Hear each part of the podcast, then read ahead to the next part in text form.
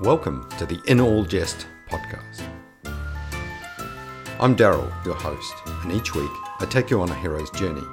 I leave my safe, normal world and face many obstacles on my quest to publish not just one, but six epic fantasy novels. I hope you'll come along for the ride. You can find out more information at kingdaryl.com forward slash podcast.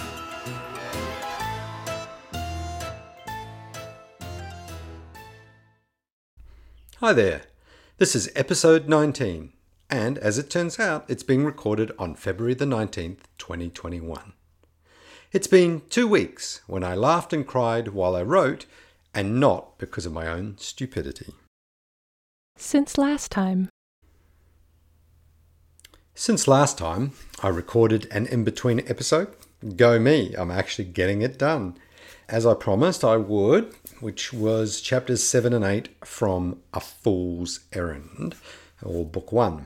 That episode is episode 17, which you can find in the podcast episodes. All right, in the last two weeks, I have written 23,502 words, which is about 8 or 9,000 less than the fortnight before. My current total is 166,187, according to Scrivener, which sits at 83% of the story, assuming 200,000 words is my end word count. If you like to do the maths, then the net difference is 21,898, so not 23,502. And that's because, of course, I keep taking stuff out, putting words in. There's a fair bit of culling in this bit. There was a number of chapters and scenes that had been hanging around from before, which I got rid of. The biggest problem I have is that to meet the February 28 deadline, which is only uh, nine days away, and that's less than nine days of actual writing, I would need to do around 4,400 words a day. So you can see that that's blowing out past most probability. I do have time this weekend in theory to smash out some words, but if I do 4,400 both days, that's nearly 9,000 words, which is about the maximum I get done on a weekend unless I really go nuts. So pray for me, folks, that I actually get to sit down and just go bang straight off uh, and not have to do lots of poking around and research and fixing things. Where is the story at? I have been completing what I call the middle build. I like that term from Shawn Coyne's Story Grid, also known as Act 2. It's the main journey section of the story. It's sort of 50% of the story. So the way it's broken up, Act 1, roughly 25%, Act 2, 50%, Act 3, 25%. So I'm now heading towards the climax and resolution that happens in Act 3 and bringing the book to a close. I pretty much have the ending already written because I did that originally, although there is going to be change to what happens in it. Some of the things that I did originally wouldn't stack up now. I have a lot more ways I can bring that ending out and make it even better. So I'm looking forward to getting to that point when I get there. And what is different to book one was that because I cut the book when I did book one, I didn't have an ending anymore that was enough of a climax resolution. And it was really just, oh, I'm stopping at this place and now I need to write it. So the whole time I was editing book one, I was uncertain about the ending. Whereas I'm a lot more certain about the ending I have in place at the moment. We'll see if I'm as certain when I get there, but I'm not there yet. One of the most enjoyable and yet saddest set of scenes I've written about happened this fortnight, and it relates to something known as the Fool's Cart, C A R T. It was mentioned a little bit in book one, but only slightly. Uh, more of it comes out in Fool Me Twice. And during one of the chapters, I actually shed a couple of tears uh, while I was writing it that was new or unique to me. I haven't actually experienced such direct emotion while I was in the midst of writing. But this particular chapter really got to me, and the follow up chapter as well. and a couple of preview people that look at my um, work both experience similar things in one or the other of these combined uh, chapters. Another set of scenes, I had myself laughing out loud and a lot. I was able to pull off a flip of something in the way that it should or could have played out if I let it run its course about how, exactly how things were going to happen. It would have been, you know, much more of what you would expect. And the way I got to resolve it uh, was different, and the interactions between a couple of characters were I really enjoyed. I felt they were crackers, and I just made a lot of fun. And it was a real kick to write. A number of the characters uh, in the series have been facing and resolving to different degrees a lot of obstacles to their goals. There's been a lot of heat turned up on them across the whole of the continent almost feel like I've been deliberately poking them and antagonizing them and trying to get them at their worst and then force them to be at their best or to fail. And, you know, it's kind of fun. I'm deliberately and actively doing it while I'm writing, not in the editing sequences. And as I've said in the last couple of episodes I've recorded, I'm really hoping that's going to give me the ability to be better about the way I approach the editing cycle. I have hit some difficulties bringing certain plot points to a close now that I'm getting towards the ending of the book. I suppose what I mean is that I'm having to think more about the sequences and options before I write particular scenes. I don't have the freedom to just write them and let them bubble out the the need to be across the impact on this in the timeline doesn't match up. How will i get all those things lined up? And i'm having to refer back to the timeline a lot to see where everyone's at and make sure the idea that i want to put in there is now going to play out. And the light outlining that i did now that i've got all of these other pieces lined up I'm just having to adjust that. And so, some days when I'm writing, I could spend an hour or so just getting clear about those elements. It does mean that I've also thought a lot about how I will outline for book three. And I am looking to do a bit more learning and practice a more detailed form of outlining that will help me resolve a lot of these issues before I sit down to write the story itself, which will be another progression. I can see how that'll allow me to power through without the same number of blocks. I know I can write in really good chunks if I didn't have to think too much about what's going on. So I will be looking at that. Now's not the time to do it with so much of this book written and a deadline that I want to meet. So I'm just going to keep going the way I am. Reflecting on the the issues I'm talking about, they are really small in comparison to a fool's errand. In book one, I was learning so much, having to think so much at each stage of what I was doing. So it took a lot longer. What's happening here is I might be half an hour, an hour where I'm having to think through things, but I'm not getting stuck to the point that I can't write or I don't know what to do next. And I am actually excited about getting the manuscript finished and moving into the next phase the next phase for me will be using the story grid template and mapping out the whole book. I'm going to combine a couple of things. As I do that, I'm going to do some minor wiki updates, particularly around new characters and settings that are in there so that I get them in at this stage because they will help all of my editorial team as well as myself on in reflection on the book. But I'll do the story grid and then I'll get into resolving the issues I bring up and, and just starting editing scenes and chapters as I go. Having a new process with more outlining and a simpler path to completing and getting it published will help me get to my long term objective, which is at least one novel a year, if not 1.25 or 1.5. And clearly that means I'll just be speeding up the pace without the ability to just stop doing everything else, there's only so many hours in a day. So the more efficient I can be around all my other activities will be very helpful. What comes next? Well, I'm playing catch up, as the numbers at the beginning of the episode said. To finish the novel, I got to do a lot of writing. If I do finish it before I record the next episode, though, I think you all need to buy me chocolate bars. And I'm going to hold you to that. It'll be very important because I'll have done some craziness if I actually get there. I do believe, I think the story is going to run over 200,000 words, so I can't really see it making it by then, so you're not really up for too much. But I will keep writing exactly the way I'm doing, five days a week, as many words as I can, heading towards the end of this manuscript. In other exciting news, we have an interactive map coming for you, the readers and listeners. I'm not going to say too much about it, but I've had my team working on it, and once we've ironed out the final bugs and got the design implemented, we'll be loading the data, and I'm really excited to share that with everyone. I haven't seen anything done like the way we're doing it. Uh, it's pretty neat.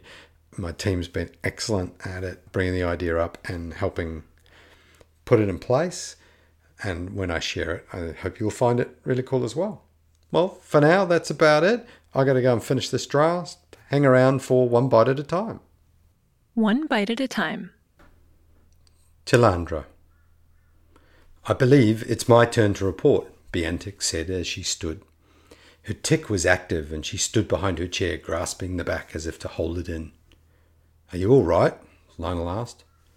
It's the stress that's activating it. I'll be fine. So, Bia, it seems there's about to be a lot of activity in your area. What else do you have to report on in the Northern Realms? Talandra asked. I've been trying to keep you up to date on the wheat shortage in the north. I received a worrying missive at the end of last week. What was that? Mother, as I've reported before, the shortage came from ruined stores. This new report suggests that the stores were deliberately ruined. Talandra's eyebrows raised sharply. How so? It's widespread in almost every store in Malamek between Ramar and as far south as the northern outskirts of Nidor. It spans all the way to the Sissi Mountains and everywhere in between. While a weak crop could explain it, it's far too comprehensive in its extent for it to be just a bad season. How can your source be so sure? They've been to over 80% of the storehouses and looked at what happened. In every case, not just some, but every case, the attendants found dead rats that were unusual. Unusual? Juntha had stopped writing and was looking intently at her. Yes, they've never seen this type of rat before. They were an unusual dark brown with a white tail, and they were all dead in the same buildings as where the wheat was stored. I've never heard of such a creature before. Juntha started writing hurriedly on his papers. That's not the worst of it. It seems the seed crops were also affected. I have to say, it's my conclusion that this was sabotage. Sabotage? That's a strong claim, Biantic, Lionel said. Yes, Lionel, it is. I have no other answer. Coupled with the reports of the dirks that have been spotted across the north, it has me deeply troubled. No one spoke for a few minutes. Talandra broke the silence. This is very serious. The reason we sent poor Ash away was mostly due to the increased presence of dirks spotted in Daratan. Their numbers have increased in recent years, as we all know, but if they are behind this, then it's a different matter altogether. Are we sure it's them? That seems like we're making connections without any proof. Juntha raised his voice. Who else could it be, Juntha? Have we considered who profits from Malamek losing all its wheat? That's a good question. Talandra slowly looked around the table. Bia, what other realms? I've already been trying to work out if that's a likely scenario. Nahiri is set to profit initially from this, and Nordal has started purchasing from Vika. They don't have enough stored to truly profit from it, though, so I don't see how they're likely to have set out to harm them this much. Morska already buys in more than it grows. Lilitum is a delicate balance year on year, which leaves Thabeng or the Southern Realms. What of Discare, Junta? I've been trying to think through that while you were talking. My question was as much to me as anyone else. I can't see it in truth. There's so much distance between them. Wheat is the least likely trading commodity shipped so far from there. They'd lose a portion just in the travel, and the amount needed would be too great. Has there been word of anyone opening up new farming zones, B? Talandra asked. Nothing in my reports for the last year that would suggest that. While we don't cover the whole countryside, I doubt someone could keep that amount of farming hidden for long. Talandra gently rubbed at the bruise on her head. It was a worthy question, Junta, but I still feel that Endirk is involved in this. The question then would be why? Any thoughts? It's the most important of all the food supplies. I could imagine it sowing unrest amongst the communities. Malamig doesn't trade wheat, but they'll have to buy it in, which will cost them. But I'd have to say the unrest is the only reason I can think of. Lionel was the quickest to respond. It would have had to have been a cleverly coordinated plan to get the infected animals over from Endirk and then transport them to the stores across Malamig. How did we miss something like this? Talandra looked at Biantic. Biantic's head twitched repetitively, her mouth twisting a little each time it did. Whether it was them or someone else, our network failed to notice whoever was at it. It would appear that we're only looking for information about what we know in the safety of the cities and major towns. I agree, B. I'm not looking for anything from my zones that isn't part of the normal. Let's meet up later and work out what we need to get Lionel to spread for us. Thanks, Junta. If those that work around Darrowtown with this level of sophistication, then I would suggest there's other things we're missing as well. I think the times are changing and we might not be adapting quickly enough. Anything else, B? Talandra asked. Nothing. I'm awaiting more information about the reported murders of the caravan once again in Malamig. Until I have enough to inform you with, I don't want to jump to conclusions. I'm more worried about getting our hands on Ash's things than even the wheat. I'll worry about that. Let's focus on improving what the circuit is doing.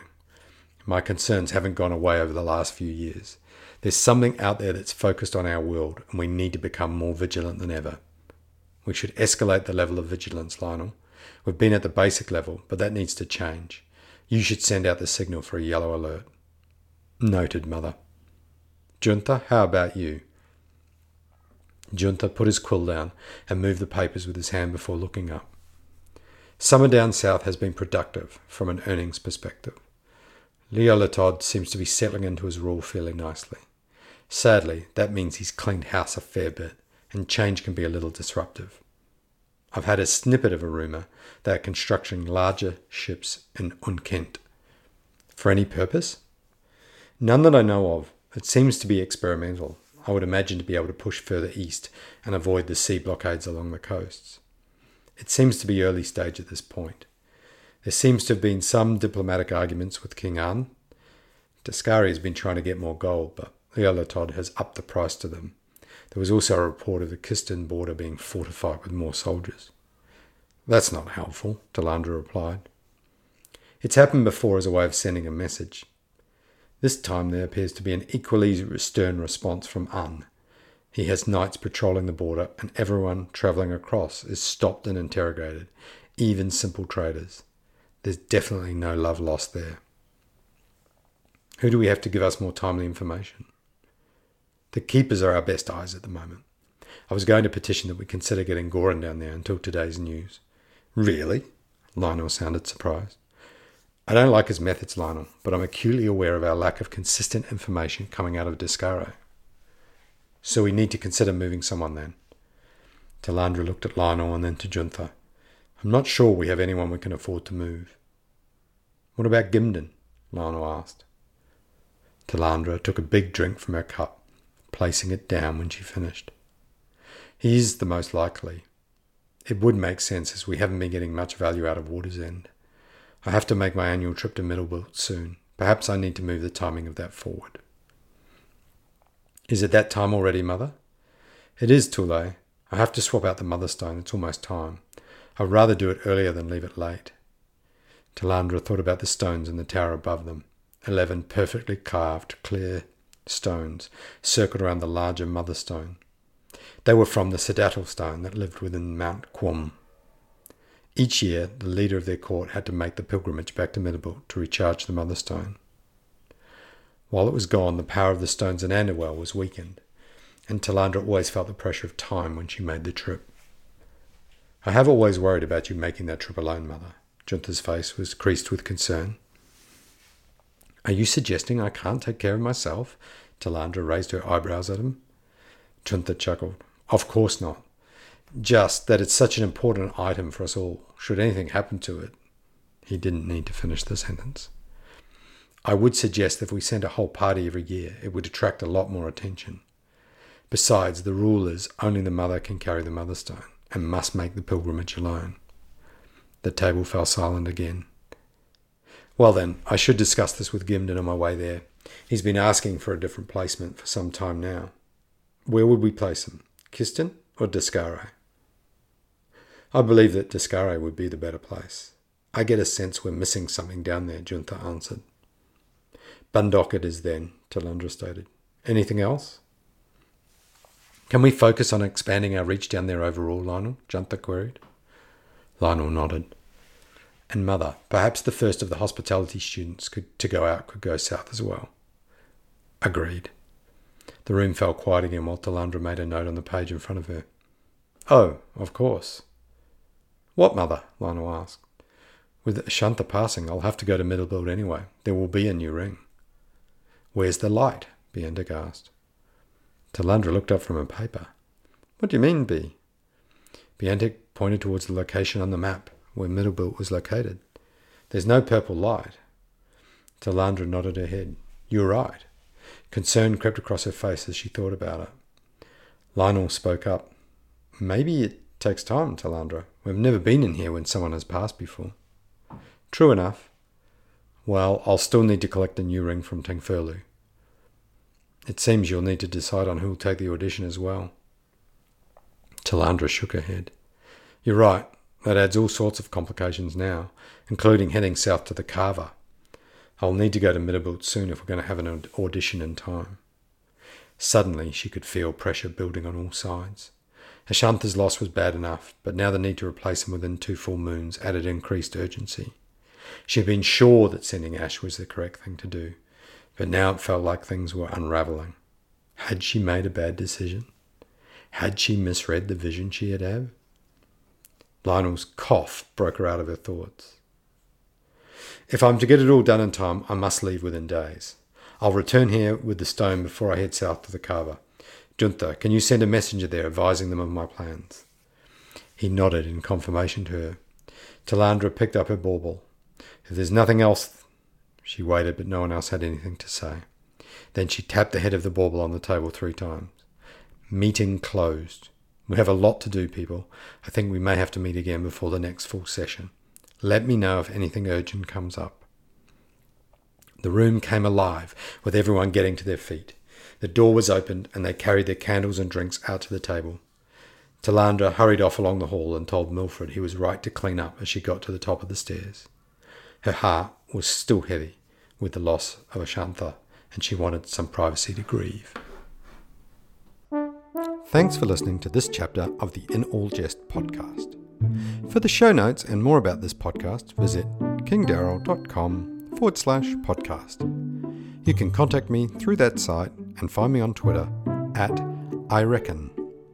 If you enjoy the show, please tell others, share my posts, and review it on your favourite podcast platform. Till next time.